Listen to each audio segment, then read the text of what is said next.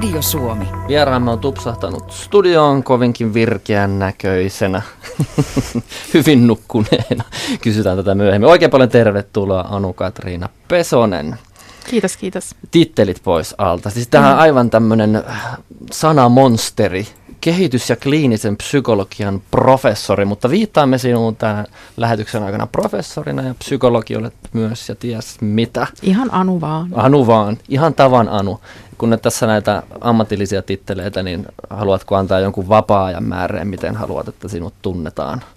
Öm, Anuna. Ei ole mitään futis. Anu, joogi, tai, joogi. joogi. Mutta unesta puhumme kanssa, sit tiedät siitä paljon. Ja kysymys on heitetty tuonne meidän kuulijoille. Toistetaan tuossa vähän myöhemmin sitä WhatsApp-numeroa ja myös sitä viestikeinoja sieltä Areenan kautta pystyy laittamaan kysymyksiä, jos tässä herää kommentteja, että miten ne rytmit on vallan sekaisin. Kyllä tänne on tullut viestejä, niitä mahtuu lisääkin. Hyviä kysymyksiä. Käydään niitä vähän myöhempänä läpi. Uh, miksi me ei osata nukkua? Onko tuo tyhmä kysymys? Ei, kun todella hyvä kysymys. Kysymys on tietysti ähm, moni, monitahoisesta ongelmasta ja, ja se on ihan totta, että unesta on tullut vähän uhanalaista, eli ihmiset nukkuu vähemmän kuin ennen. Ja voi ajatella, että kaikki sellaiset yhteiskunnalliset muutokset, monenlaiset kiireen tunnun lisääminen, valoa, valo, valoa tulee joka puolelta, semmoinen rytmi, joka, joka osittain ei koskaan, koskaan tota oikeastaan anna sitä lepoa tarpeeksi, niin, niin ne uhkaa meidän unta. Kirottu yhteiskunta, niitä kirottu länsimainen kulttuurimme, vai Kyllä. onko se vain länsimaista? Niin. Ja no, niin al- alkuuko se periaatteessa siitä, kun sähkövalo keksittiin? No sitä mietitään. Ihan mielenkiintoisia semmoisia tutkimuksia tehdään, jossa mennään sellaisiin kyliin ja paikkoihin, jossa ei ole sähköä ja katsotaan, miten siellä, hmm. siellä nukutaan. Ja kyllä siellä vähän paremmin, paremmin nukutaan. Mutta kyse nyt ei ole tietenkään pelkästään siitä, vaan kyse on siitä, että miten me ihmisinä sopeudutaan siihen ja otetaan se huomioon siinä, miten me toimitaan. Kyllä kaikki ihmiset pystyy nukkumaan, mutta se vaatii ehkä enemmän ajattelua, että miten oman uniaikansa rauhoittaa ja, ja miten omaa vuorokausirytmiään säätelee. Ja se on se haaste. Mm. Tulee mieleen, että joku kertoo menevänsä lomille ja sitten sanotaan, että ai kun nukkui niin hyvin yönsä siinä hotellissa. Että to, toki kun ei ole niitä työ- tai muita mm. kiireitä, mm rauhoitettu ympäristö. Niin, kenties. varmaan se stressi on yksi suurin sellainen asia, joka sekä viivästyttää sitä unen saantia, että mitä stressaantuneempi on ja mitä enemmän asioita ja huolia on mielessä, sitä pidempään se nukahtaminen kestää. Ja sitten se tulee sinne uniinkin. Mitä enemmän stressiä, sitä enemmän painajaisia, sitä enemmän katkoksia siinä unessa. Ja sen väsyneemmältä aamulla mm. tuntee itsensä onko todella suuri yleistys, kun juttelin, tapasin vapaa-ajalla, niin tämmöisen työterveyspsykologi ja mainitsi, että puhumme unesta kanssasi täällä maanantai-illassa. Hän sanoi, että hänenkin asiakkailla on monilla juuri tämä rytmi ja unirytmitys mm. on niin kuin mielen päällä. Joo. Voidaanko me nyt yleistää, että tämä on tämmöinen kansanvaiva? Se on kansanvaiva, mutta kyllä se tutkimusten perusteella on erityisesti nuorten vaiva. Se on varmaan se epidemia sieltä vähän leviämässä niin kuin nuoriin aikuisiin ja sitä kautta keski-ikäisiin. Mutta, mutta kyllä se on vaiva ja, ja tota, e, että oppii säätelemään sitä omaa, omaa unirytmiään sillä tavalla, että saa, saa niin kuin parhaat tehot itsestään irti ja pystyy, pystyy jollain tavalla rauhoittumaan silloin, kun se oma fysiologinen, biologinen kello sanoo, että nyt on niin kuin aika, niin, niin se on haastavaa. Ja se, se probleemi varmaan on just siinä, että meidän sisällä tikittää oikeasti biologinen kello. Ja se ei, mm. se ei nyt tarkoita mitään lastensaamiskelloa, vaan se tarkoittaa tämmöistä unikelloa. Ja se tikittää siellä suurin piirtein semmoisen 24 tunnin rytmissä. Ja, ja kaikki meidän hormonien erittyminen, meidän kehon lämpötila, ähm, monenlaiset fysiologiset toiminnot, verenpaineet, kaikki, jopa suolistobakteerit menee siinä, siinä tota, toimii, toimii tota, vuorokausirytmin mukaan. Niin ja miten me saadaan meidän oma käyttäytyminen ikään kuin synkroniaan tämän biologisen sisäisen kellon kanssa, niin se on haaste. Vika on minussa. kateellisena, kun puhuimme aiemmin Petrin kanssa, hän oli, että ei ole mitään ongelmia, ja, ja miksi, miksi minulla tulee se tarve, vaikka tietää, että aamulla pitää herätä varhain, niin mm. vielä haluan puolen yön aikaan avata sen verkkohesarin ja pakolla niin. selata sitä silmät Aivan, killillään. niin. Ja tämä on nimenomaan nyt kysymys itsesäätelystä, että pystytkö itse niin kuin jotenkin vastustamaan kaikkia ihania houkutuksia, joita meillä illalla on. Mm. Spekuloin kysymyksen muodossa tuossa aiemmin, että olet hyvä unisena ja virkeänä siinä, mutta miten sä ajattelet, oletko aina juuret kaksi tuntia ennen nukkumaan menoa, valot pois talosta, rauhaisaa, klassista musiikkia, lä- lämmin maito odottaa. Sanotaan näin, että suutarin lapsilla eikä suutarilla itselläkään ole kenkiä. Että kyllä se on haastavaa ja sen takia se onkin mielenkiintoista. Mutta kyllä mä yritän. Mulla on esimerkiksi nyt sellainen kokeilu, että tulenko toimeen ilman herätyskelloa. Mm. Että mä heräisin vir- virkeänä ennen kuin herätyskello soi. Yle. Radio Suomi.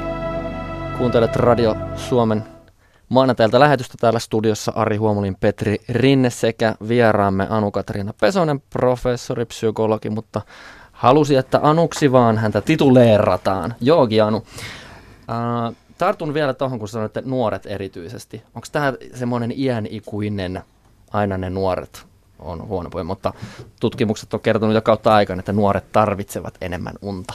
Mutta miksi, miksi sitten, eikö kukaan eläkeikäinen ole oikeasti kipuille näiden uusi uniasioiden kanssa? Varmasti eläkeläisetkin, mutta nuoret tietysti on sellaisessa elämänvaiheessa, että, että aika pitkälti siinä rat, ratkaistaan niin kuin oma koulutuspolku siinä muutaman vuoden aikana, että miten, miten jaksaa olla koulussa ja kuinka paljon poissaoloja kertyy ja minkälaisen jatko-opintopaikan saa. Sen takia nuorten uniongelmat on iso juttu, koska siinä voi aika pitkälti niin kuin missata hyviä niin kuin mahdollisuuksia niin kuin siirtyä aikuisuuteen ja, ja itsenäisyyteen ihan vaan pelkästään esimerkiksi sen takia, että unirytmi on tosi heikko ja rupeaa tulee poissaoloja koulusta ja sitten motivaatio laskee ja vanhemmat syyttää laiskoiksi ja oikeasti voi olla kysymys aika pitkälti niin kuin vakavista unirytmivaikeuksista. Panoksia on enemmän vielä pelissä kuin on niin. valintojen äärellä. Niin, sen mm. takia se on mielenkiintoista ja kyllä siitä nuorten unirytmistä tiedetään myös se, että, että se ei ole pelkästään nimenomaan laiskuutta, vaan siellä on sellaisia biologisia tekijöitä, jotka tekee nuorista haavoittuvaisia. Niin ne unirytmi siirtyy niin kuin luontaisesti myöhempään ja, ja nuorten voi olla vaikeampi erottaa sitä omaa uniikkunaa, että milloin on parasta mennä nukkumaan, koska he sietää väsymyksen tunnetta paremmin. Ja, ja nämä kaksi tekijää, että se unirytmi siirtyy myöhemmäksi ja sitten sitä vielä sietää sitä väsymyksen tunnetta – plus sitten tietysti kaikki houkutukset siihen päälle, niin, niin se tekee sen, että, että monissa perheissä käy niin, että, että kesän aikana niin sitten kun ihan vapaasti saa kellua, niin se unirytmi kääntyy aivan päälaille. Menisin just, just ottaa, ottaa mm. tuo kiinni, kun sanoitkin, niin ajattelin sitä, että rupesi muistelemaan omaa nuoruutta ja sitähän jakso aivan niin. ylettömästi viikonloppunakin. Aivan. Parin tunnin yöunilla ja taas mentiin. Ja... Niin. Onko jotain ikää, missä se kuppi ke- kellahtaa toisinpäin, että kun täytät 30, niin et enää jaksa yhtään mitään? No kyllä se jossain vaiheessa se kuppi tosiaan käännähtää ja sitä pidetään ikään kuin semmoisena nuoruuden loppuna, mutta aivothan kehittyy sinne kaksi vitoseksi ja vielä vähän päällekin, että, että jossain siinä nuoressa aikuudessa 2-30 välillä, niin todennäköisesti se rupeaa rauhoittua se tilanne. Mutta siinä vaiheessa on tehty kaikki valinnat, hankittu koulutuspaikat, ollaan niin kuin isojen kysymysten äärellä ja ja todennäköisesti suurimmalla osalla niistä, jotka putoavat esimerkiksi koulutuspolulta, niin on, on massiivisia unirytmivaikeuksia. Mm. Nyt on paljon ollut sellaisia tutkimuksia viime aikoina lehdessä, esimerkiksi se, että pitäisi päivällä työ, töistäkin niin käydä nukkumassa jossain ja sitten, sitten tulla takaisin. Niin mitä, mitä sä näihin näihin kommentteihin, mitä olet mieltä? Joo, en ole ollenkaan samaa mieltä. Että meillä on sellainen homeostaattinen ajuri siinä meidän unessa, että mitä kauimmapaa me pysytään valveilla, sitä todennäköisempää, että me nukahdetaan illalla. Nyt jos sen homeostaattisen säätelijän tavallaan pudottaa siinä keskellä päivää pois nukkumalla päiväunet, niin se tarkoittaa sitä, että illalla ei saa unta. Ja seuraavana päivänä sitten se uniaika jää vähemmäksi, jos töihin tulee ajoissa ja, ja sitten onkin väsynyt. Et seuraavana päivänä sitten tarvii ne päiväunet, mutta – ei itseään missään tapauksessa kannata totuttaa siihen, että siinä on kyllä riskinsä, että se yöuni jää vähäisemmäksi. Eli ennemmin ulos kävelylle? Ennemmin ulos kävelylle ja riittävä yöunen pituus, niin ei niitä päiväunia oikeastaan tarvitse, eikä niille oikeastaan pysty nukahtamaan, jos ei ole tarpeeksi sitä ikään kuin väsymystä kertynyt. Hmm. Seitsemän ja puoli tuntia. Näin, tämmöisen tuloksen olen saanut viimeisen kahden viikon aikana. On aamuja, jolloin voisin nukkua pidempään, ja vietävä kun se tuntuukin pahalta, kun herää ennen kelloa ja olisi voinut nukkua vielä tunnia ja sitten katsoa, että se on taas se tasan seitsemän puoli tuntia. Kehoni tekee kellon tarkkaa työtä. Mitä tämä on? Onko se on, se on minulle luontainen rytmi? Se on todennäköisesti sinulle luontainen rytmi, jossa, jossa pysyt kuitenkin hyvässä työkunnossa ja kunnossa sillä. Niin, niin. Ja tämä on tämä vaikea kysymys, että se uniaika ei ole mikään ei ole mitään suositusta, joka sanoo, että kuinka paljon juuri sinun täytyy nukkua. Siinä on hirveä haarukka. Se on jotain kuuden ja yhdeksän tunnin välillä, mutta tietääkö ihmiset, kuinka paljon ne tarvii unta, on hyvä kysymys. Ja se ei ole mikään yksinkertainen kysymys, koska miten siitä voi oikeastaan päätellä, että kuinka paljon tarvitsee unta. Lomalla voi olla vähän erilainen unen tarve kuin silloin, kun tekee jotain raskasta työtä. Ja, ja, ja eri ikäisenä samalla ihmisellä voi olla erilainen unen tarve. No, mit, no mitä sä sanot, täällä on esimerkiksi tämmöinen yksi vi- viesti, että nukun vain noin neljä tuntia yössä ja riittää hyvin. Herään aina puoli viisi, terveisin 57-vuotias. Onko toi mahdollista? Neljä tuntia yössä. Poikkeustapauksia. Meillähän on nyt kaksi presidenttiä, Emmanuel Macron ja, ja Trump, jotka väittävät, että he nukkuvat yhtä vähän, mutta – mutta kyllä se vähältä kuulostaa ja, ja tutkimusten mukaan ne, jotka nukkuu alle 6 tuntia yössä tai yli 9 tuntia yössä, niin siellä sitten sairastuvuusriski kasvaa ja, ja kuolleisuusriski kasvaa. Ei koske nyt varmaan tätä kysyjää, mutta jos ajatellaan silleen väestötasolla, niin liian vähän tai liian paljon, niin, niin se on molemmat vähän ongelmallisia. Mutta sille ei ole tiedossa olevaan syytä, että miksi paljon nukkuvilla se kuolleisuusriski kasvaa, vai on, ei, ei sitä ei on, tiedetä, mm. että mistä se johtuu, että se on vaan tämmöinen väestötason havainto. Voiko tästä vetää tämmöisiä suoria johtopäätöksiä, että professori on tästä todennut, että älkää ottako päikkäreitä, repikää, repikää ystävänne ja kumppaninne ja kaikki pois, ja se menevät päikkäreille.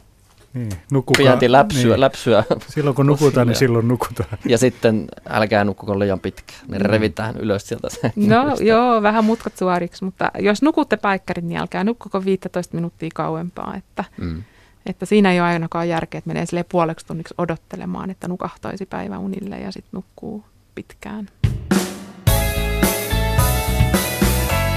Yle, Radio Suomi.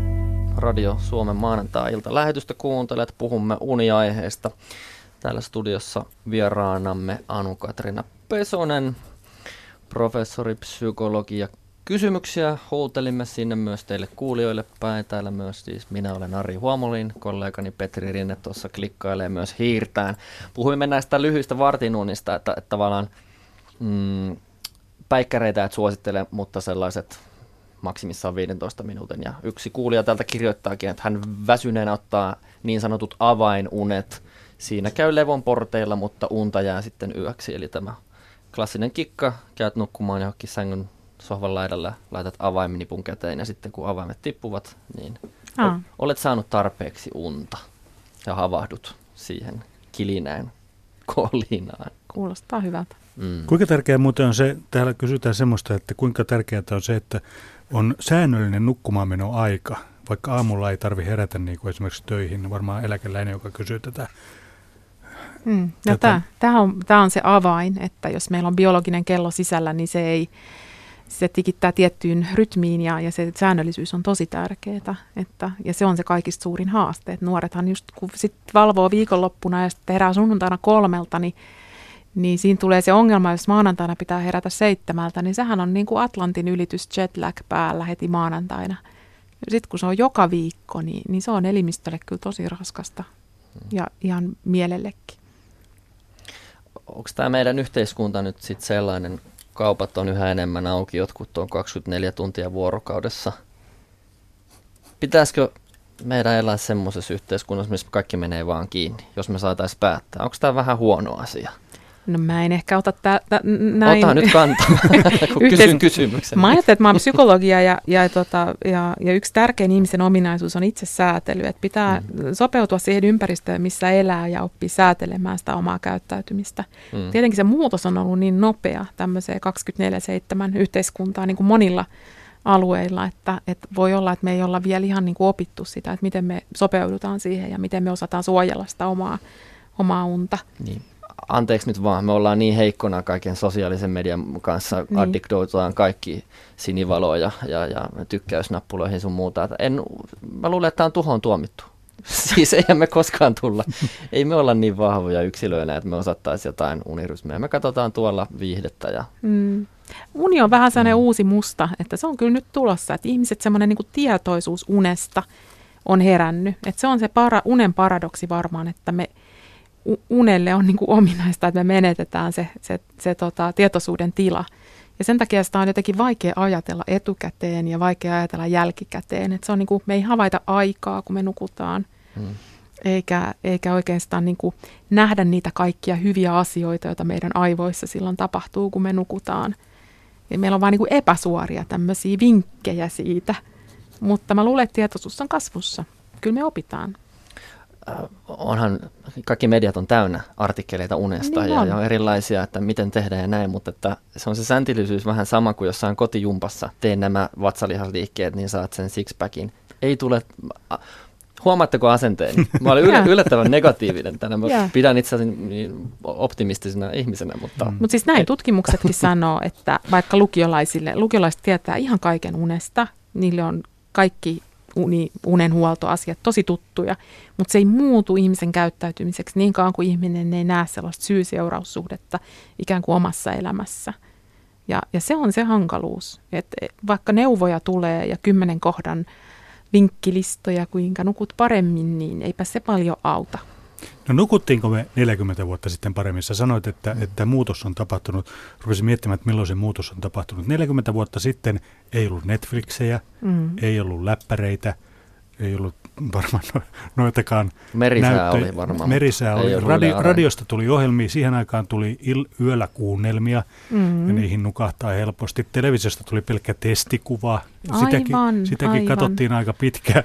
Kyllä tämä vaatii, vaatii niin kuin ihan toisenlaista tietoisuutta just siitä, että, että mitä virkkeitä kannattaa ottaa mihinkin aikaan. Mutta sanotaan näin, että tässä on käynyt vähän sillä tavalla, että elektronisesta mediasta ja näistä virikkeistä on tullut ikään kuin tämmöinen syntipukki ja hirveän helppo tarina, että kaikki johtuu siitä, kun meillä on näitä houkutuksia ja elektronista mediaa ja, ja kuinka paha, paha, paha se on.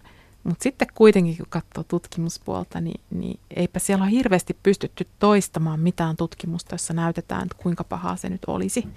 Että se on aika rikkonaista se näyttö. Ja, ja todennäköistä on, että se ei ole niin paha kuin me ajatellaan. Mainitsitkin ennen lähetystä soitin sinulle ja puhuit, että olet tämmöinen liberaali, uniliberaali. Se kuulostaa ihan joltain uudelta poliittiselta puolueelta. Anu, selvennetkö vielä? Mutta se liittyy tosiaan tähän, että mitä ajattelet. Niin kuin sanoitkin, et pidä elektroniikkaa totaalisen pahana. Niin, että siitä tulee helposti tämmöisiä tarinoita, tämmöisiä narratiiveja ja hyvin yksinkertaisia selityksiä, miksi nuorten uni katoaa ja, ja muuta, mutta mun tehtävä tietysti tutkijana on katsoa niin kuin näyttöön perustuvaa tietoa ja näyttöön perustuva tieto sanoo, että ei, ei, ei siellä ole semmoista hirveän vakavaa näyttöä, joka sanoo, että näin tämä asia on. Että on ne tehty erilaisia kokeellisia tutkimuksia, jossa on esimerkiksi neljä tuntia tuijotettu iPad-ruutua ja, ja siellä on pieni efekti. Erilaisia pelattu jotain Call of Dutyä, joka on aika räiskintäpeli. Ei, ei, ei sillä nyt ole ihan hirveästi ollut merkitystä, ellei sitä pelaa siis tuntikaupalla. Se, että sä sitten sieltä selaat Facebookista jotain viatonta sisältöä, niin todennäköisesti se ei sun uneen ihan hirveästi vaikuta. Et ne vaikutukset alkaa tulla aika isoilla annoksilla, monen tunnin. Hmm hyvin semmoisilla virittävillä sisällöillä, että joutuu niin kuin jotain e-urheilua tai pelaamista tai jotain. Eli sitten siinä tulee se, mitä olet päivän aikana tehnyt. Et jos on osannut aamulla herätä varhain, on ollut jokseenkin fyysisesti kuluttava päivä, että on oikeasti väsynyt illalla, niin mm. niin voi huoletta vähän kuluttaa viihdettä. Voi huoletta mun mielestä kuluttaa vähän viihdettä. Ja tästä tulee nyt kysymys, että kysymys ei ole vaan siitä illan valoaltistuksesta, vaan kysymys on siitä myös, kuinka paljon valoa on saanut päiväsaikaa. Niin se kontrasti on se tärkeä. Ja se valo on kaikista merkityksellisin kyllä sen vuorokausirytmin säätelijä. että siinä on ihan, ihan niin kuin suora yhteys siihen meidän sisäisen kelloon sillä valolla. Mutta, mutta se, se alkaa jo silloin, kun sä heräät. Ja silloin sun pitää saada niin kuin tosi paljon valoa, kun sä heräät. Ja siitä se lähtee tahdistumaan. Se tahdistaja ei ole pelkästään se, mitä siellä illalla tapahtuu. Mm. Mm. Eli kirkas valolamppu on ehdoton niin kuin mun mielestä semmoinen ha- hankintalistalla, jos sellaista ei ole talviaikaan. Ja nyt kun sitä valoa on, niin menee ulos ja kävelee työmatkan tai tekee jotain. Se on se teko, mikä kannattaa tehdä. Onko jotain kysymyksiä sellaisia, mitä me voimme esittää itsellemme, niin kuin kysyä jotenkin, että ihminen ei välttämättä itse tajua, että sitä unen vähyyttä kertyy pidemmälle aikaa, to, to, tottuu semmoiseen turtuneeseen menoon ja mm. siitä tulee se normaali päivärytmi. Mm. Minun kuuluukin olla aina vähän väsynyt. Millä keinoin voisi havahduttaa itsensä kysymään? Hyvä. Tää, että, niin, tää, että sitähän voi nukkua, mutta ei nuku hyvin. Niin, mm. sekin vielä. Mutta ylipäätänsä se kysymys just, että kuinka paljon minä tarvitsen unta, niin on ihan hyvä kysymys. Sitä voi tutkia. Voi vaikka pitää vähän unipäiväkirjaa ja katsoa, että et, et vertailla sellaisia päiviä, kun on nukkunut hyvin edellisenä yönä ja, ja mitä se vaikuttaa siihen päiväaikaiseen väsymykseen. Ja, ja määritellä itselleen se unen tarve. Se on se ensimmäinen. Ja sitten tekee sellaisen rutiinin, että saa sen määrän unta, mikä on se oma unen tarve. Että tu, suhtautuu siihen vähän unen niin tutkivasti tai uteliaana, eikä niin, että on pakko tai mm. mun on pakko seurata näitä kymmentä käskyä, jotka oli tuossa viikonlopun lehdessä tai net, nettipalstalla, jonka selasin juuri auki ennen kuin nukahdin. Että se on niin kuin uni on jännittävää, sitä kannattaa tutkia ja lähestyä sitä omaa unta vähän niin kuin ongelmanratkaisua, että miten mä saisin sen unen minkä mä tarviin.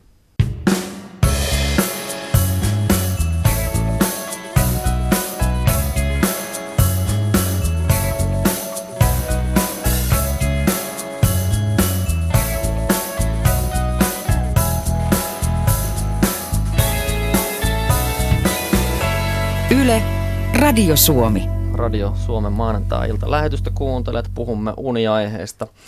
Täällä studiossa vieraanamme Anu-Katrina Pesonen, professori Kevät. Koska olen lähestynyt tänään negaation kautta asioita, uskon, että se edesauttaa tätä keskustelua paremmaksi. Vihaan kevättä. Voi pojat, kun voisin nukkua kaksi tuntia pidempään. Herätys on kahden tunnin päästä. Aurinko siellä vallan mollottaa ja herättää. Ei mitään järkeä. Anu, anna mennä. Joo, tota, kevät on varmaan se, kun se valo tulee oikeaan aikaan, eli silloin aamulla. Et mehän saadaan koko se talvi ikään kuin olla vähän kellu siinä, siinä t- tavallaan semmoisessa tilassa, jossa, jossa tota, ympäristö ei anna sitä selkeää viestiä, että milloin pitää olla hereillä ja milloin nukkua. Ja, ja keväällä se, se on armoton viesti, että nyt kannattaa olla hereillä, nyt kannattaa lähteä ulos. Monethan masentuu siitä. Hmm. Tulee semmoinen olo, että en ole kevät-ihminen tai mä, mä oon diagnosoinut itseni, että mulla on tätä kevätväsymystä, kevätmasennusta. Joo. Se pari viikkoa sitten oli semmoinen viikon aivan kaamea jakso, siitä mm. pääsin yli. Ja Joo. jotenkin sen kun tiedostaa, mutta tota, ei mun auta varmaan mihinkään klinikalle mennä sen takia, että toimiiko tämmöinen omatoiminen diagnoosi? Toimii, kyllä. Jos koet itsesi Joo enempi keväällä ahdistuneeksi hetken aikaa. Niin... Se hetki, kun se valo lisääntyy voimakkaasti, niin se väistämättä niin kuin muuttaa meidän unirytmiä ja siinä kohtaa voi tulla myös semmoinen niin kuin väsymyksen tunne, Joo. kun se muuttuu ja, ja tulee. Mä ajattelin, että Arille voisi olla tämmöinen äärimmäinen keino tämä, että se vaihtaisi maata, koska niin, aina siirtyy jonnekin, niin. missä on niin. vähän pimeämpää. Tai jos Keski-Euroopassa se mm. aurinko laskee nopeammin. Mutta nykyisin jo osaan taas flirttailla auringolle ja, ja, ja en enää niin? vihaa aurinkoa. Niin, keväthän on heräämisen aika eikä mitään nukkumisen aikaa. Joo, mutta en, en mahda itselleni mitään. Kyllä, yksi viesti tuli Saksasta, Eija lähetti sen, se kertoo, että yöunen, yöuneni on hyvää kello 22 ja kello kuuden välillä – Makuuhuoneeseen ei kuulu radio, siellä ei Ari Huomoliin huuda, eikä TV-pauhaa ja kännykkäkin nukkuu naapurihuoneessa. Ei ja Saksasta, no mä lisäsin vähän tähän, mutta tuota, aika paljon Radio Suomessa meillä on yöradit, jossa on aina ihminen paikalla ja aika paljon tulee viestejä sellaisista ihmisistä, jotka eivät saa unta ja kuuntelevat mm. radioa öisin. Kyllä, joo. Ja tästä täytyy tietenkin erottaa, että milloin on kysymys vuorokausirytmin säätelyvaikeudesta tai haasteesta, että se on ylipäätänsä vaan haastavaa, mutta sitä pystyy kuitenkin tekemään, jos, jos sitä oikein ajattelee. Ja milloin on kysymys sit unihäiriöstä ja, ja tota, esimerkiksi unettomuudesta, että herää hirveän aikaisin aamulla eikä sitten enää saa unta, vaikka selkeästi vielä tarvitsisi sitä unta. Ja silloin, silloin se on, se on tota selkeästi sellainen asia, jossa kannattaa kääntyä terveydenhuollon puoleen. Mutta samalla tavalla joskus vuorokausirytmi voi olla myös unihäiriö. Et joidenkin sisäinen kello esimerkiksi jätättää, että, että joka, jos se kellon sisäinen kierto on 25 tuntia, niin joka ikinen ilta se siirtyy tunnilla. Ja, ja se on aika haastavaa sellaisille, joilla, joilla se hmm. ö, oikeasti se on näin. Hmm, eikö ny- nykyisin tiedetään tästä vuorotyöstä aika paljon, että Joo. se on hirmu vaarallista? No se on rasittaa kyllä elimistöä ja kehoa ja siinä joutuu koko ajan menee niitä biologisia rytmejä vastaan.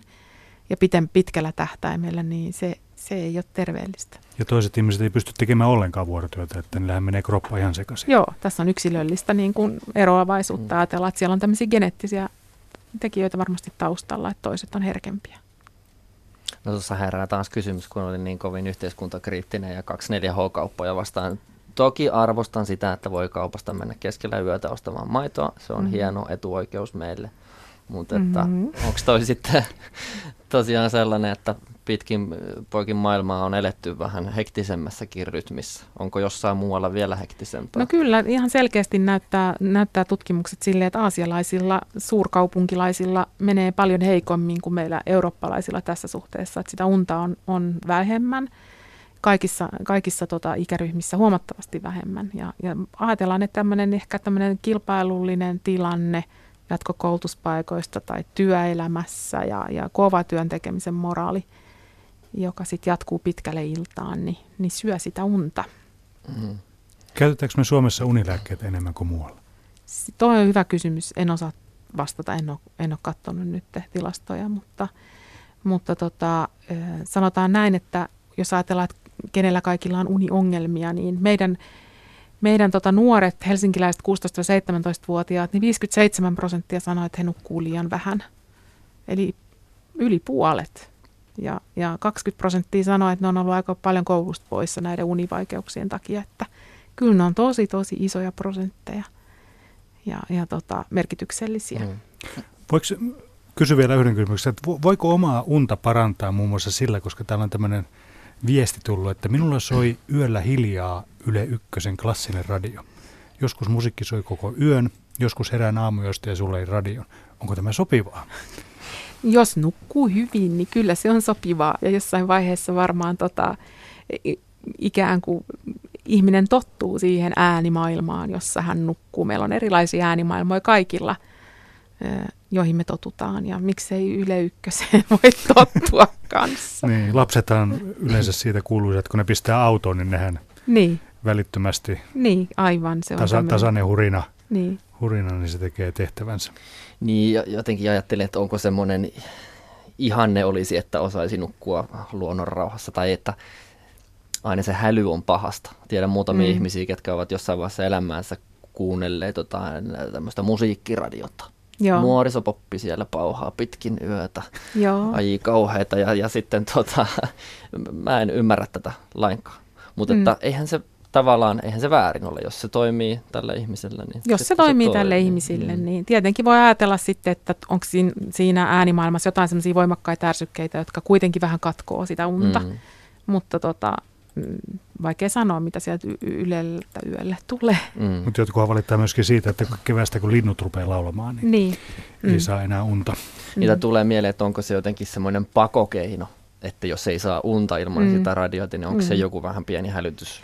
Mä luulen, että monet soida? meistä kehittää erilaisia rutiineita, että me ajatellaan, että me ei voida nukkua muuta kuin näin tai, tai noin. Ja, ja voi olla, että monet niistä rutiineista on aika turhia, että kyllä me loppujen lopuksi nukuttaisiin mm. ilmankin sitä tiettyä nallea. Tai... niin. Viikon päästä siirretään kelloja, mennään mm. kesäaikaan.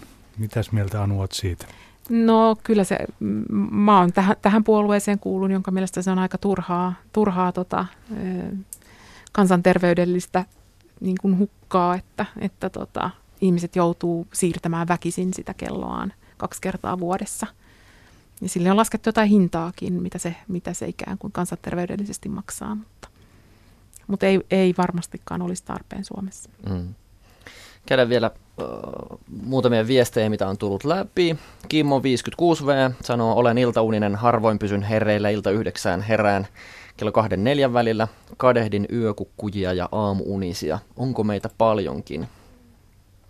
Kysyy Kimmo. Onko Tässä voi ajatella, että Kimmolla on tämmöinen varhainen kronotyyppi, eli, eli tota, e, meillä on erilaisia niin kuin, tämmöisiä geneettisiä taustatekijöitä, jotka vaikuttaa siihen, että ollaanko me – illan virkkuja vai, vai tota, aamun, aamun virkkuja. Että tässä on nyt selkeästi tämmöinen aamuvirkku kyseessä, mutta hyvin aikaisin hän, hän herää, että, että tota, tietysti siihen aikaan voi olla vähän ikävääkin herätä joskus kahden aikaa yöllä. Hmm. Henri Kokkolasta. Äh, on, hän on 48 ilmeisesti ja kysyy, että minkä ikäisenä pitäisi tulla aikaiset aamut? No siihen ei varmaan ole mitään sellaista tiettyä ikää, vaan ajatellaan, että se unirytmi aikaistuu vanhetessa. Ja se ei varmaan aikaistu edes kaikilla, mutta noin väestössä keskimäärin se, se sitten rupeaa aikaistumaan se unirytmi. Samalla tavalla kuin nuoruudessa se kaikilla myöhentyy, joillakin enemmän, joillakin vähemmän, niin vanhuudessa se yleensä rupeaa aikaistumaan. Mm. Täällä on, täällä on kysymys sitten tästä ruokailusta ennen nukkumaan menoa. Te, mm. Sanotaan, että, että en voi mennä tyhjällä mahalla nukkumaan. Minun on pakko syödä aina jonkun verran ennen kuin menen nukkumaan ja sitten saan hyvän unen. No tässä on varmaan erilaisia koulukuntia ja mikä itselle tuntuu par- parhaalta, niin on hyvä. Joitakin se semmoinen raskas ruokailu ennen nukahtamista, niin se toimii täsmälleen päinvastoin, mutta, mutta jos ajatellaan tämmöistä keski-eurooppalaista traditiota, jolla on illan niin kuin, tai päivän se tärkein ateria syödään illalla, niin mä en olisi tässäkään ihan hirveä konservatiivi, että varmasti elimistö tottuu myös monenlaiseen ruokarytmiin. Luotaan vielä pari viestiä Pasi Kemimaalta, että hän on työuran aikana tehnyt yli 30 vuotta erilaisia vuorotyörupeamia ja sitten on ollut erilaista viisi vuoroa, kaksi vuoroa, kolme vuoroa, niiden eri sovelluksia ja hän on hyvin sopeutunut erilaisiin rytmeihin. Toki varmaan aika yksilöllistä, miten sopeutuu. Ää, aamu epävirkku. Mistä voisi johtua, että herää aika usein aivan liian aikaisin? Esimerkiksi 4.30, vaikka on mennyt nukkumaan vasta lähempänä puolta yötä, eikä heräämisen jälkeen saa uudestaan unta. No, kyseessä on yksi tapa olla uneton, eli uni loppuu liian aikaisin. Pompahtaa sieltä unesta hereille eikä sitten enää saa unta. Tässäkin suhteessa kääntyisin niin terveydenhuollon puoleen miettimään, että mitä tälle asialle voi tehdä. Voiko ne olla jotkut murheet? Ne on kaksi ja no suomalainen yhtiö on laulanut tätä laulua, että ei yksinäinen unta saa ja puhuttu näistä opiskelijoiden mm. uravalintamurheista muuta. Kyllä ja ajatellaan, että tietysti univaikeudet ja masennus ja mieliala-asiat kulkee usein käsi kädessä ähm, ja, ja liittyy toisiinsa. Jos oma uni askarruttaa, niin sitä voi kysyä aina ammattilaiselta. Että... Näin. Mm. Onko, onko tässä nyt joku pielessä vai toimiiko mun sisäinen kelloni tällä tavalla? Näin. Mm, digittää Anu-Katriina Pessonen, oikein paljon kiitoksia, kun pääsit juttelemaan unesta kanssa. Kiitos kutsusta. Yle, Radio Suomi.